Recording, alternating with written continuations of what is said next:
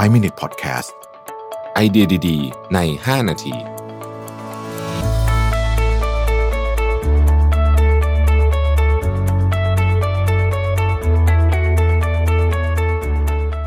สวัสดีครับ 5 minutes podcast นะครับ คุณอยู่กับรวิธานุสาหะครับผม ก็หนึ่งในธุรกิจเนาะที่ได้รับผลกระทบมากเลย จากเรื่องของโควิด -19 ก็คือธุรกิจฟิตเนสนะครับเหตุผลก็เพราะว่า เราก็คงพอจะนึกออกนะปกติฟิตเนสเวลาเราไปเนี่ยนะครับปกติไม่มีโควิดเนี่ยเรายังต้องทำความสะอาดเครื่องแบบพอสมควรเลยนะฮะคือเราต้องเช็ดต้องฉีดสเปรย์อะไรกันเพราะว่าเรารู้กันอยู่แล้วเวลาไปฟิตเนสเนี่ยเล่นแล้วเหงื่อออกถูกไหมฮะมันก็อยู่ตามอุปกรณ์ต่างๆ ซึ่งแน่นอนว่ามันก็ถ้าไม่มีโรคติดต่อเนี่ยระบาดแบบนี้เนี่ยมันก็โอเคนะฮะก็ทำความสะอาดแล้วกันไป แต่ว่าตอนนี้เนี่ยโอ้โหมันแหมยาก ปัจจุบันนี้นะวันที่ผมอัดเสียงเนี่ยคือวันที่ 1 พฤษภาคมเนี่ยนะครับก็ฟิตเนสแบบติดแอร์ติดในอยู่ในแอร์เนี่ยนะก็ยังไม่ได้รับอนุญาตให้เปิดบริการนะฮะทีนี้มันก็มีบทความหนึ่งในคอร์สนะครับซึ่งผมเอามาอ้างอิงสำหรับเรื่องตอนนี้ที่เราจะคุยกัน ชื่อว่า the future of fitness is at home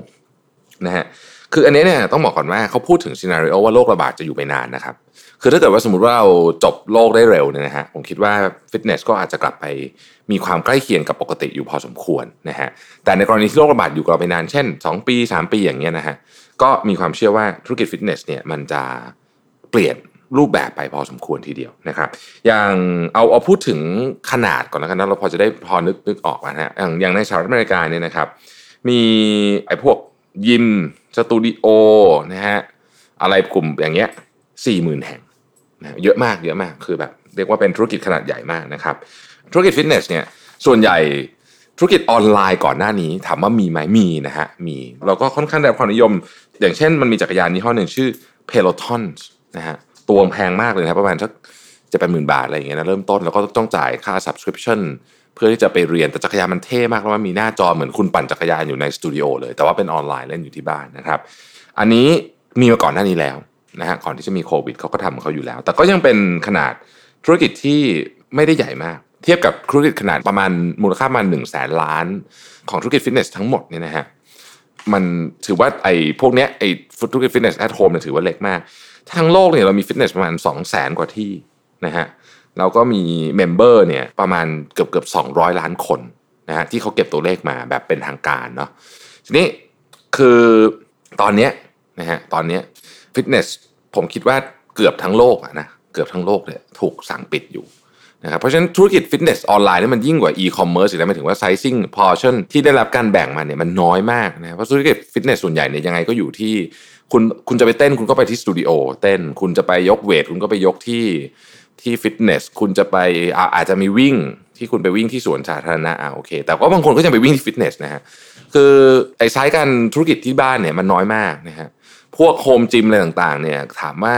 มีไหมบางบางคนขนาดมีที่วิ่งอยู่ที่บ้านยังยังไปวิ่งที่ฟิตเนสเลยฮะคือมันมีมันมีพลังของเวลาคนมาอยู่ด้วยกันเยอะแล้วมันจะทำให้เราอยากเล่นมากขึ้นยังไงบอกไม่ถูกเหมือนกันแต่ตอนนี้เนื่องจากทุกอย่างมัน มันทำไม่ได้แล้วเนี่ยนะฮะธุรกิจฟิตเนสมันก็เลยเปลี่ยนโมเดลไปนะครับแบบที่หนึ่งที่มันเกิดขึ้นเลยเนี่ยก็คือแบบที่ Peloton อันนี้คือขายอุปกรณ์แล้วขายคลาสด้วย อันนี้คือ lock in เลยว่า คุณใช้อุปกรณ์ของเขาใช้คลาสของเขา เราจะเห็นของพวกนี้มากขึ้น ขายฮาร์ดแวร์ด้วย มีซอฟต์แวร์เข้ามาด้วยนะครับคลาสนี้จะเป็นคลาสสดเลยนะ คุณเล่นพร้อมกับเพื่อนอีก 500 คนตอน7โมงเช้าอย่างเงี้ยครูก็มาก็มาปั่นกันสดๆตอนนั้นเลยนะฮะหรือคุณวิ่งนะวิ่งตอนนี้ก็มีอุปกรณ์ที่เหมือนคุณวิ่งกับเพื่อนอะ วิ่งแข่งเลยเห็นอยู่ในเส้นทางเดียวกันเลยนะฮะเลือกสมมติเราเลือกสนามแบบลอนดอนมาราธอนเนี่ยนะก็วิ่งอยู่เพื่อนคุณก็วิ่งอยู่นัดเวลากันมาวิ่ง เป็นอย่างนั้นก็มีนะแต่คุณวิ่งอยู่ลู่ที่บ้านนะฮะเอออันนี้ก็คือสายที่เป็นอุปกรณ์ แบบที่เป็นคลาสก็มีที่ใช้ซูมเลยนะฮะแล้วก็คิดอ่าคลาสอาจจะชั่วโมงละหกเหรียญอะไรแบบนี้นะฮะคุณก็เข้ามาจอยคลาสเต้นนะฮะเอ่อหรืออีกแบบหนึ่งก็คือเป็นแบบฟรี แบบฟรีส่วนใหญ่เนี่ยเขาอยู่ได้ด้วย sponsorship นะฮะธุรกิจฟิตเนสเนี่ยมันก็จะเปลี่ยนไปอยู่ในในสามรูปแบบเนี่ยอย่างน้อยที่สุดในระยะช่วงเนี้ยนะฮะระหว่างที่ทุกคนจะไม่สามารถกลับไปยิมกันได้เนี่ยนะครับ ทีนี้สิ่งที่น่าสนใจคือว่าเหมือนทุกธุรกิจตอนนี้ฮะไอ้ transition มันเร็วจัดเลย คือมันไม่มีเวลาเตรียมตัวเลยนะฮะอยู่ดีทุกคนก็ต้องถูกบังคับมาให้ทำธุรกิจฟิตเนสออนไลน์ไปเลยเนี่ยนะครับ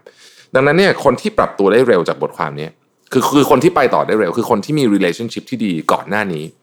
คือใครก็ตามที่มี relationship ที่ดีกับเทรนเนอร์ของคุณกับสตูดิโอของคุณกับอะไรพวกนี้ก็จะไปต่อได้นะครับไปต่อได้เร็ว อย่างในเมืองไทยเนี่ยผมเข้าใจว่าเท่าที่ผมทราบเนี่ยอาจจะมีหลายที่แต่มันมีที่หนึ่งที่เป็นสตูดิโอปั่นจักรยาน ที่เขาให้เช่าจักรยานมาที่บ้านนะฮะคนที่เคยไปเรียนก็ไปเช่ามา แล้วก็มาปั่นที่บ้านปั่นพร้อมครูไลฟ์อะนะสดเหมือนเหมือน video conference อย่างเงี้ยนะฮะผมว่ามันก็เป็นมันก็เป็นทางออกตอนนี้นะครับ แล้วก็หลาย หลายที่นะฮะที่ผมไปเองเนี่ยโค้ชฟ้าใสเนี่ยตอนนี้ก็มีคล้ายๆเป็นโปรแกรมเนาะแบบว่าออกกำลังกายที่บ้านอะไรแบบนี้นะครับควบคู่ไปกับอาหารด้วยนะฮะอย่างโค้ชฟ้าใสเนี่ยเขาก็ทำอาหารขายด้วยพวกอาหารคลีนที่สำหรับคนที่จะออกกำลังกายจะลดไขมันอะไรต่างๆพวกนี้ ผมคิดว่ามันมันจะเป็นโซลูชันใหม่ที่เป็นทำนองนี้นะครับ ก็คือมี 3 อันหนึ่งมันจะเป็นฮาร์ดแวร์ซอฟต์แวร์ไปเลยนะฮะอย่าง Peloton เนี่ยนะฮะก็ผมว่าจะเห็นเยอะขึ้น อันที่ 2 ก็จะเป็นส่วนใหญ่จะเป็นคลาสเก็บตังค์นะฮะอันนี้ก็คงมีเยอะขึ้นเหมือนกัน แล้วก็พวกฟรีเนี่ยนะฮะที่เป็นฟรีที่เป็นมีมี sponsorship model เนี่ยผมก็ว่าทั้งหมดจะเพิ่มหมด เพราะโควิดมาคนไม่ได้หยุดออกกำลังกายนะฮะคือแค่เปลี่ยนรูปแบบไปเท่านั้นเอง แล้วหลายคนตอนนี้เนี่ยเรียกว่าโหยหาการไปออกกำลังกายที่สวนสาธารณะอะไรนี้มากๆเพราะว่าผมคุยกับเพื่อนหลายคนก็บอกว่า วิ่งแถวแบบบนถนนน่ะมันมันไม่มันเท่า ไม่มันเพราะว่า มันมันมันกลัวรถฮะไม่ใช่อะไรหรอกคือจริง ๆ มันเวลาไปวิ่งข้างนอกเนี่ยนะฮะใครที่เคยวิ่งถนนก็จะรู้ว่ามันเสียวเหมือนกันนะบางทีรถมันคือบางทีเราอยู่ในมุมที่เป็นจุดที่เขามองไม่เห็นนะก็ก็อันตรายเหมือนกันนะเพราะฉะนั้นก็การไปวิ่งในสวนก็คงจะเซฟกว่าอยู่แล้วนะหลายคนก็คิดถึงตอนนี้เขาเปิดสวนสาธารณะแล้วก็ก็ต้องไปด้วยความระมัดระวัง เพราะว่าจริงๆ ก็ต้องบอกว่าผมก็แอบหวาดเสียวแทนเหมือนกันนะเพราะว่าการเว้นระยะในสวนสาธารณะเนี่ย อืม ยังไม่รู้ว่ามันจะปฏิบัติจริงได้ขนาดไหนนะฮะเพราะคนมันเคลื่อนที่ตลอดเวลาหมายถึงว่าเคลื่อนที่ด้วยความเร็วประมาณหนึ่งตลอดเวลานะสิบกิโลเมตรต่อชั่วโมงเนี่ยตลอดเวลาเสร็จแล้วเหงื่อเยอะ เวลาไปวิ่งอย่างเงี้ยโหเหงื่อเยอะ เราไอ้ droplet ของเหงื่อเนี่ยมันก็ต้องลอยไปตามลมใช่ไหมไป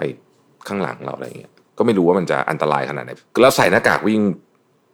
ไม่ค่อยไหว เคยลองทีนึงละผมไม่รู้คนอื่นไหวแต่ว่าผมไม่ไหว ผมรู้สึกมันมันมันอึดอัดเกินไปนะฮะ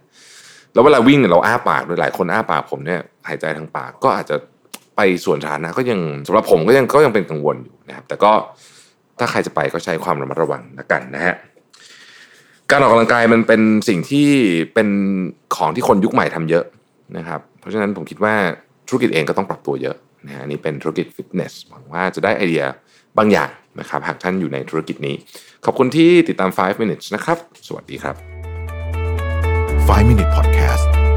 ไอเดียดี ๆ ใน 5 นาที